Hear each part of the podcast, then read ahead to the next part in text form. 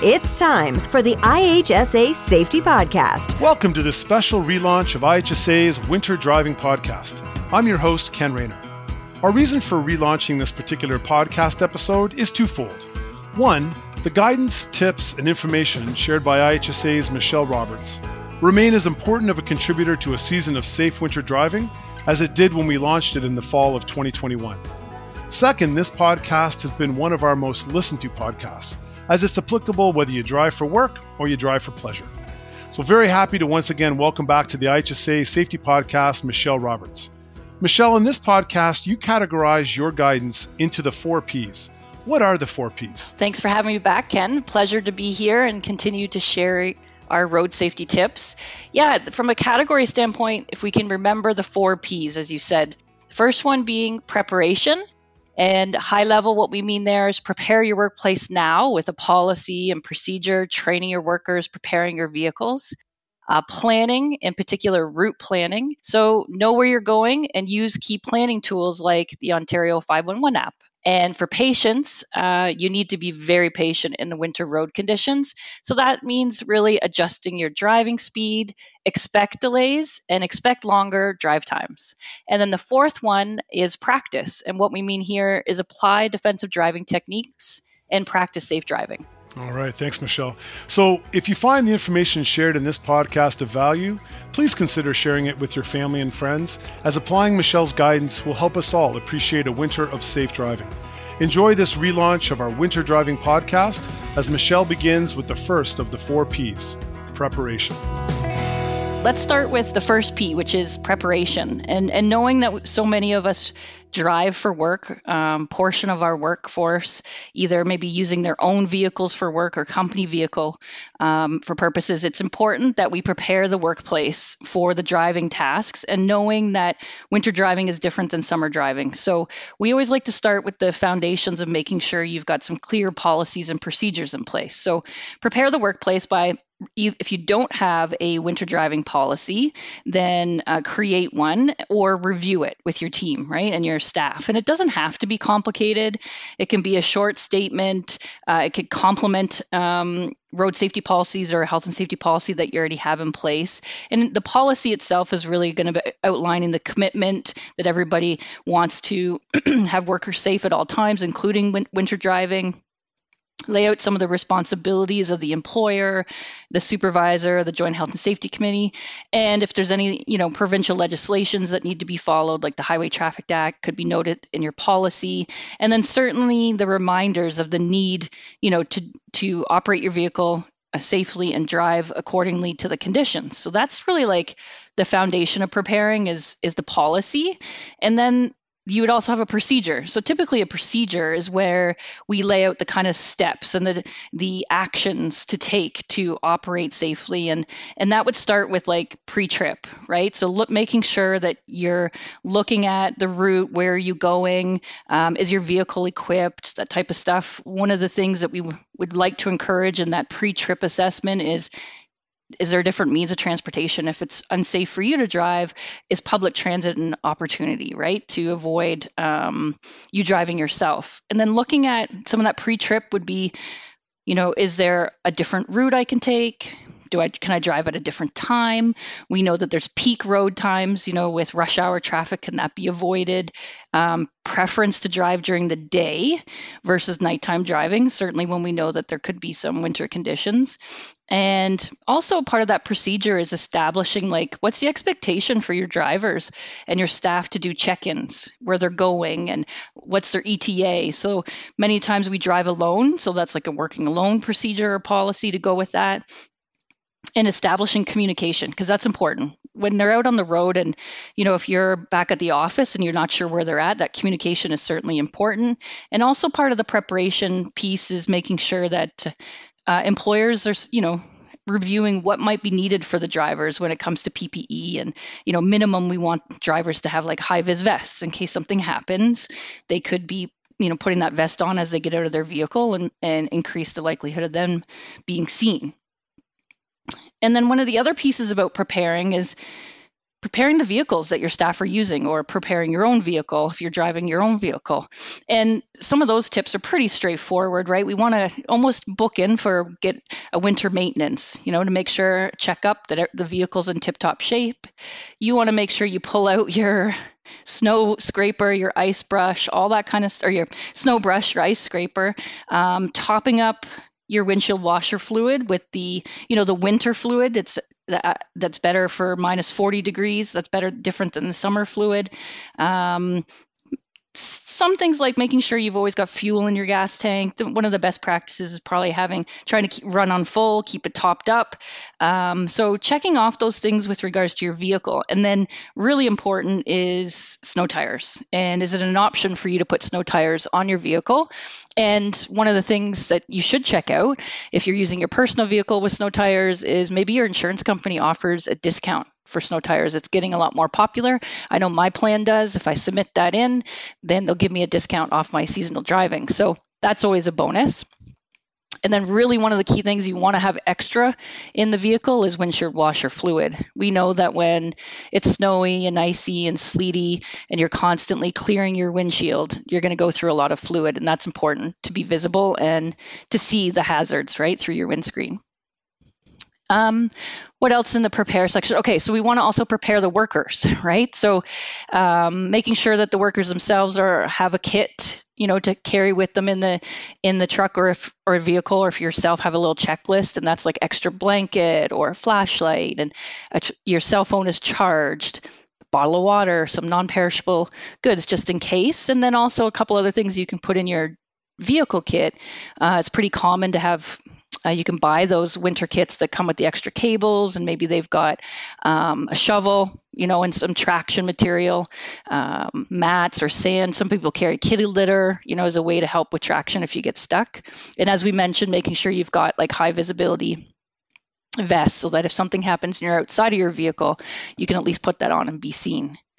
And another thing under the prepare is you know, you really have to make sure staff are comfortable or yourself as a driver are comfortable in actually driving in snowy and icy conditions. And I don't know about you, Ken, but for myself, you know, with the COVID restrictions, I've done a lot of working from home. So my driving has been pretty short distance. I haven't gone a lot of the long routes that I would have been on before. So it's going to take an adjustment. It's going to take time for me to remember how my vehicle feels in snowy conditions, icy surfaces, stopping distance, adjusting my speed. So it's making sure we review some of that with our staff and are they comfortable and you know what happens when you hit the brakes and you're on ice? How does your vehicle operate? And then certainly you want to be prepared with an emergency plan like the what if scenario. Unfortunately, if you get stuck or stranded, you know, we recommend you don't panic. Stay with your vehicle if you can so that you can obviously have shelter and you're protected in your vehicle. Uh, have some warmth. Use your cell phone, call 911. But another thing to be prepared with is roadside assistance plan. That's pretty common. Many new vehicles come with a roadside assistance plan, but if you don't have one with a, a new vehicle lease or or what have you is a lot of companies you can get the CAA and the external packages. So that's part of that preparation phase. Okay, so I'm I'm pretty concerned that I haven't done much uh, so far to prepare, and I better get I better get uh, my vehicle ready because you just went through a extensive laundry list of all these things that we can do to keep ourselves safe, and I can tell you that I haven't done a lot of them. So I've got I've got some work to do before the the snow flies.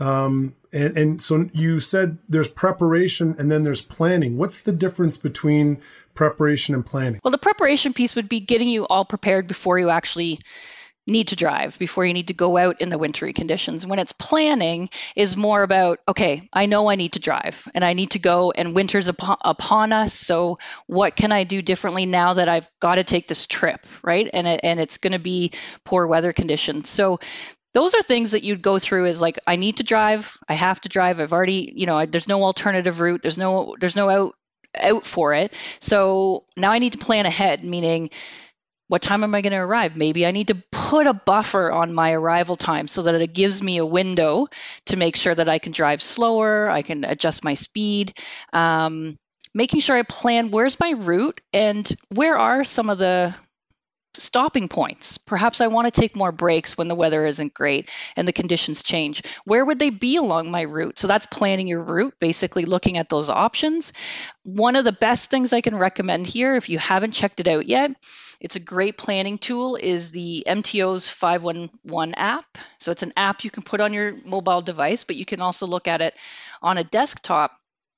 And it's a total pre trip planning tool. So, what it allows you to do is access live video camera feeds. There's, I think they have over 500 cameras that are on the Ontario highways, the 400 series, and you can, you know, dial in based on your route, click on that camera, and actually see what the road and the weather conditions are look, look like, and it's live, up to date. So that's a great way to plan you can look ahead going to go for two hours what's the conditions look like two hours you know down the road or 200 kilometers down the road um, the other cool thing with the 511 app is you can actually they have a feature called track my plow so you can plan your route, knowing your destination, and actually map it out to see where is the plow on my normal route. Has the roads been cleared? That's an important piece because then you, you feel safe. Have They've been sanded, salted. They change the color category, but you can also see is there am I going to you know fall, be following a plow along the route? And then um, the other part of planning that's important, as I said, is particularly if you're driving for work, long haul drivers, commercial drivers, is knowing where there is rest stops so that if you you know you can make those stops safely and get to a destination without getting stranded somewhere. So that's I would say the difference between planning is you know you got to go and what are the things you can do to make that trip safer. What just came to mind for me was uh, I don't leave myself enough buffer time. And I know that's a um, that's a challenge and something I've got to improve on this winter. So if I know it's going to snow, and normally my route might take me 45 minutes, then maybe I need to leave with an hour and 15 minutes in mind. Um, because I think that for me, at least, as a driver, that rolls really nicely into the next segment, which is patience. Because if I don't leave myself enough of a buffer, if I'm not checking those highways, then what, what do I start to do? Well, maybe I start to change lanes more frequently because I'm like, wow, the right lane's moving faster, the left lane's moving faster. And I'm not considering those other driving conditions where what's the, you know, if I'm going to cut out in front of another lane or not cut out, but if I'm going to make a lane change, uh, safely via the Highway Traffic Act. I'd just like to state that in case anybody from the OPP is listening. Sorry, Doc. Sorry, Kerry Schmidt. Um, I don't do things illegally, but the uh, so I'm making a lane change but but I'm not also considering the fact that maybe the braking speed, the braking distance has now changed because of the conditions of the road. And so now am I creating a hazard by doing that? And I'm doing it because I'm running out of patience because I think I'm going to be late because I didn't give myself enough buffer. So I can understand how this can, pardon the pun, snowball into yep. a real uh, a real issue if you're not doing those first two things correctly. So let's let's talk about patience because that that may be you know, one of the harder things when you get into that, uh, you know, you get behind the wheel, you're on your steering wheel, you know, behind your steering wheel, and you're you're starting to get antsy and you're starting to get mm-hmm. frustrated and you're losing patience. What are some of those things you can do to help negate that? Yeah, like you said, Ken, like patience is probably the hardest thing. That's for me when you said, what do I find the most difficult about winter driving? It's that patience piece. And we need it even more so now with winter driving because we know that collisions, right? Uh, winter collisions primarily are a result of excessive speed right? So where we lose control of our vehicle, we're driving too fast. So why are we driving too fast? Well, like you said, maybe I didn't give myself enough time um, to get to my destination, knowing now that the traffic is, you know, behind or backed up or the roads are slippery, and so you're still pushing your car to go faster than you should, or your your truck to go faster than you should in the conditions that are are presented. So um, excessive speed, following too close, um, are leading causes of collision and that's all about patience right? If you're tailgating someone you're following too close you're not being patient you're not giving them suitable space. And you need that space between you and the vehicle ahead of you to brake safely. Um, and that's one of the factors when we when we talk a little bit more about the the practice piece it's the practice of defensive driving. And you know the patience comes in knowing that a posted speed limit is really posted for the maximum in ideal road conditions. It doesn't it's not going to be the same speed when there's snow or ice or or black ice or you're behind like a snowplow. You have to expect and be patient that the, the traffic flow is going to slow down. Um, so that's important part of being pa- a patient driver, being able to respond and adjust your speed and knowing that even though it says 80 kilometers you know maybe the safe travel speed is, is more like 60 so giving yourself more time also giving as we said giving yourself more that stopping distance. So typically you know we say if you're following another vehicle give yourself at least four seconds between you and the vehicle ahead of you, which is normal braking distance. You got that time to react and apply the brakes. But in winter conditions, you may want to increase that space, you know, to 10 seconds or even 12 seconds. And then if you are like a commercial vehicle and you've got a heavy load that you're um, towing behind you in a trailer, you need even greater space between you because you're going to have a way longer stopping distance. So that's important. As you said, we need to give ourselves a lot of time. We can't be rushed in winter driving. Um, if we can, we want to plan to maybe you know alter the stops, right? So instead of doing a long trip, maybe we break it up a bit so that it gives us a fresher mind to focus on the road. Um, letting someone else know where you're going to be and when you're going to be there, that's also part of that planning, but it also ties into the patience so people can help that if you are delayed, I'm coming today, my meeting's supposed to be at nine, but I'm, you know, experiencing bad weather in my area. So be patient because I'm not going to push it to be there at nine, you know, if I'm going to um, encounter bad weather. And then certainly we need to be patient and knowing that we might have to adjust. For example, what my typical route is I'm used to cruising down on the highway. Now there's a road closure up ahead, and I have to take a detour. And you need to be patient through those delays as well. Um, most of the time, those delays are there because something tragic maybe have happened or the conditions up ahead are, aren't safe for us to drive. So being in that right frame of mind um, so that we don't get aggravated and then push the speed and push um, following too close, right? Because those are all um, contributing factors to, to collisions in the winter. I would say, bottom line, plan for more time. it's going to take you longer, right? So yeah, for sure. So Michelle, you talked earlier about about practicing, and so I'm sitting here listening to you, and I'm thinking, well, I've had my driver's license for 35 years. I've had some good practice, but you bring up a really important point in that I have in the past, you know, uh, 20 months or so been driving less in those 50 mm-hmm. you know you know in those 35 years than than ever before just because we're you know many times we're being you know there's you're working from home or you're not going out as much or you're you know so we're not maybe maybe there's drivers on the road that are not as ready for this winter driving as they have been in the past and it may be something that they're not even considering because they've had their license for a long time.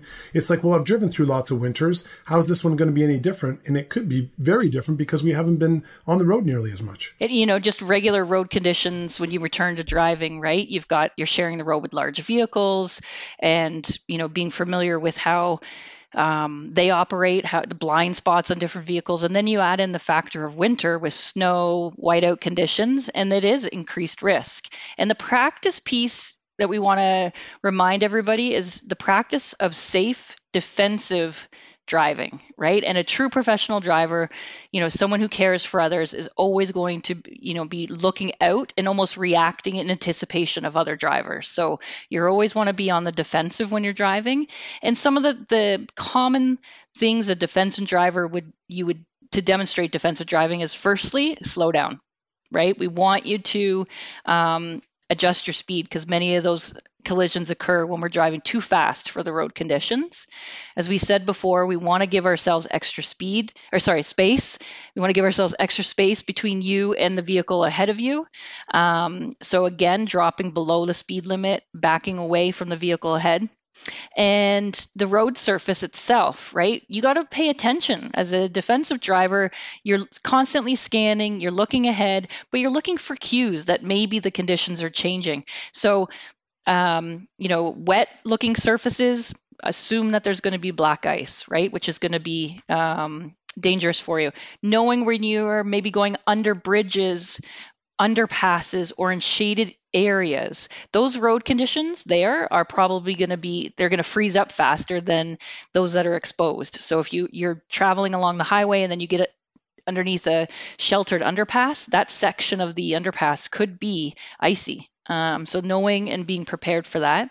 Defensive driver is certainly going to remove distractions from the vehicle, right? So, as much as a cell phone is a great emergency device to have, you need to put it on do not disturb mode, put it in drive mode so that it's not a distraction for you because you definitely want to focus your attention on the task of driving. And a couple other things is you can look for tips that the conditions outside might be changing. Whether you start to get ice built up on your vehicle, like on the hood or whatever, then chances are you're probably going to get ice buildup, slush on the road, um, and you know in between lanes when they're you know all of those affect the traction and the control of your vehicle. And then adjusting not only your speed, but perhaps how you handle your vehicle. So if you're going into turns, you want to steer gently, not abruptly.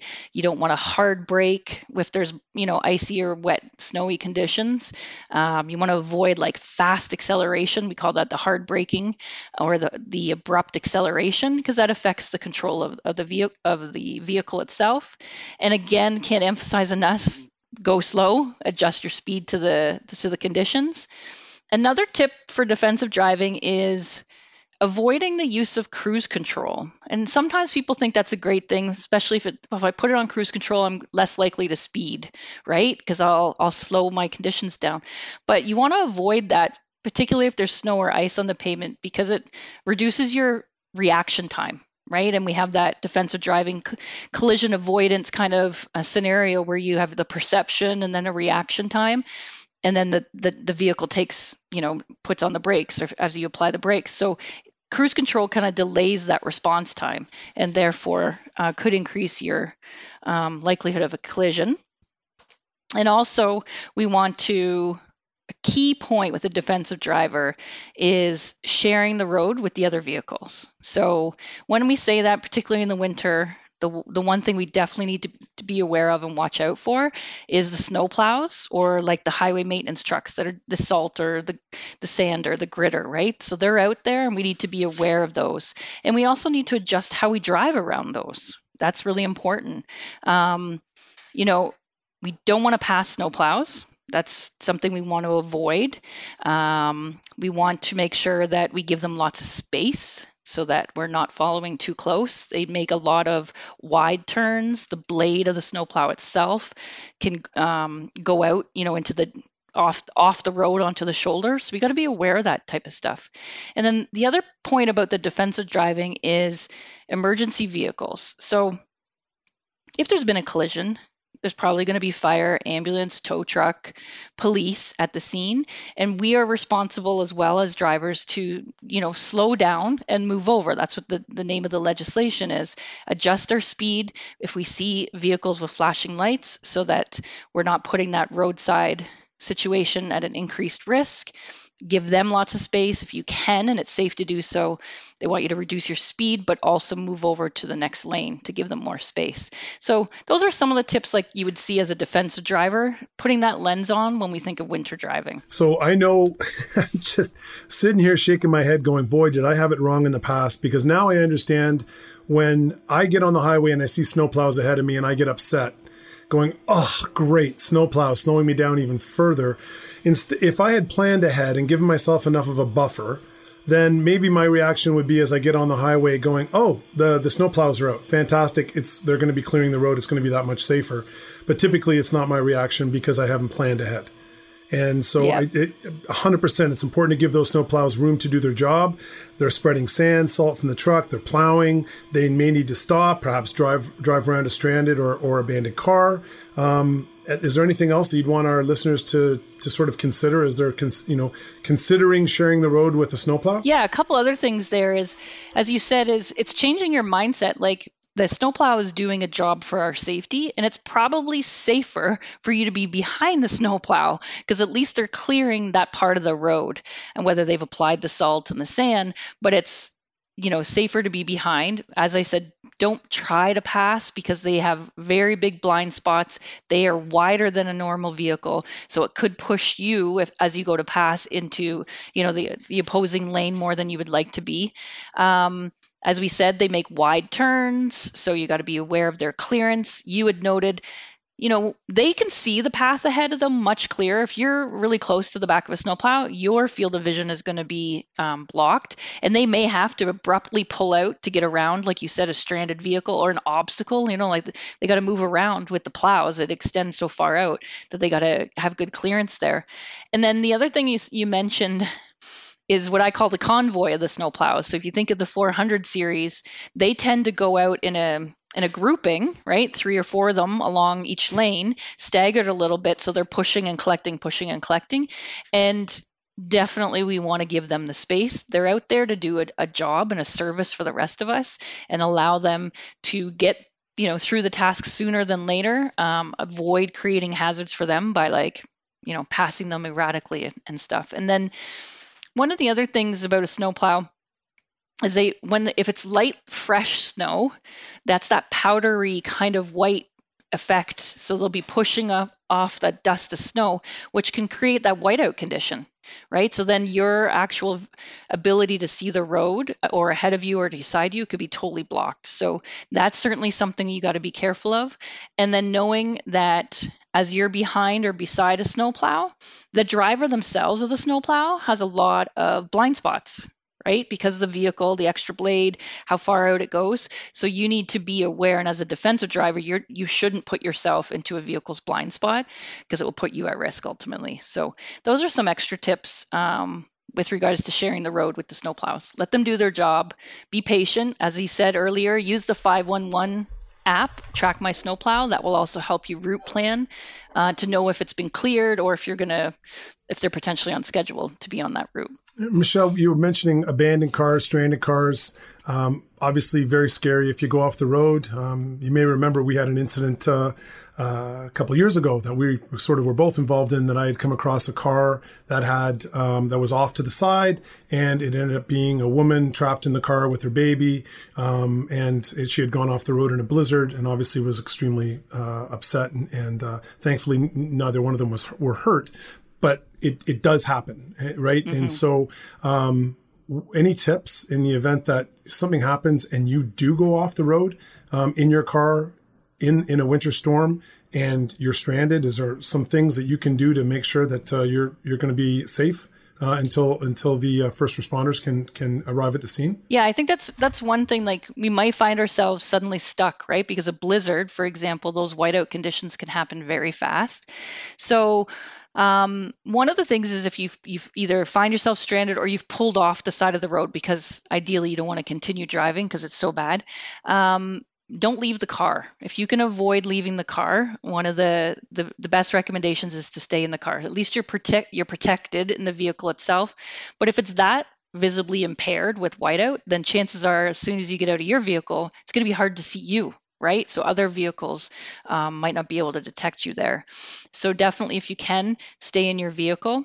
Um, many times when you buy or you have one of those winter safety roadside kits, they either come with like a, a bright orange flag or a sign that you can put in your window that would say like call for help. So if you've got one of those, then certainly put that in your vehicle to notify other uh, drivers that you're in distress or you need help.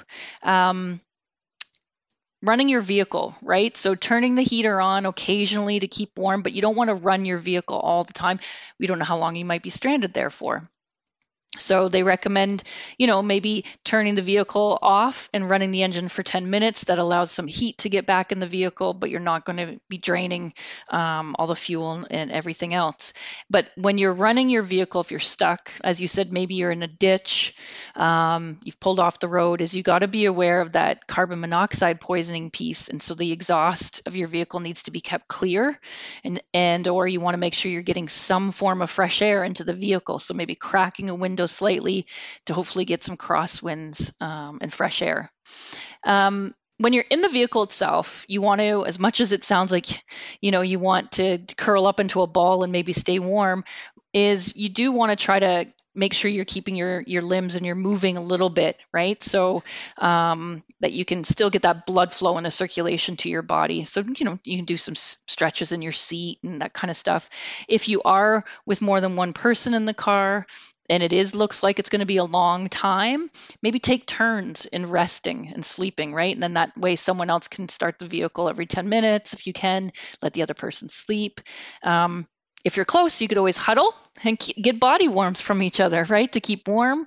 Or you could get a little creative if you don't, if you didn't pack a blanket or have a winter survival kit that sometimes has those insulation blankets. Is maybe you need to get things like you know the car mats or you know something to help wrap you up and keep you warm. And then another tip too to be aware of is sometimes if you're stuck, you might be tempted to get out, start shoveling um, or pushing the vehicle. You know, oftentimes if you want to try to get it out of the ditch, but you also have to remember like that creates a lot of overexertion and puts a lot of strain on your heart. So if you're not used to that kind of the physical activity, you could be creating another hazard for yourself if you're overexerting to get yourself out of that situation. And hopefully you've also prepared for your trip and you've had some water. Take small sips of the water regularly to help keep you hydrated. Um, and then that way you know when rescue and emergency services come hopefully you'll be in good condition.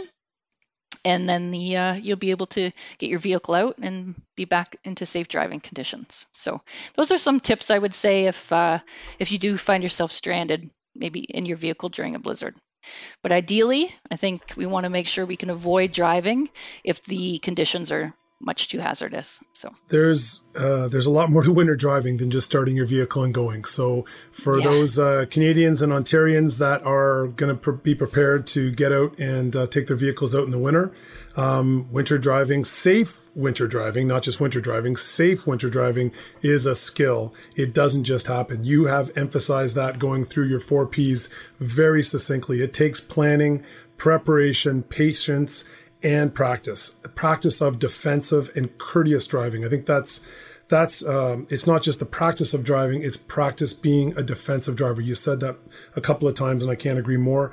And a courteous driver because everyone's going through the same thing you are. So let's let's be courteous out there and be kind Michelle Roberts, thank you so much for joining us on the IHSA podcast and talking about winter driving. I have no one to blame except myself if I get caught in a situation because we've gone through this podcast together.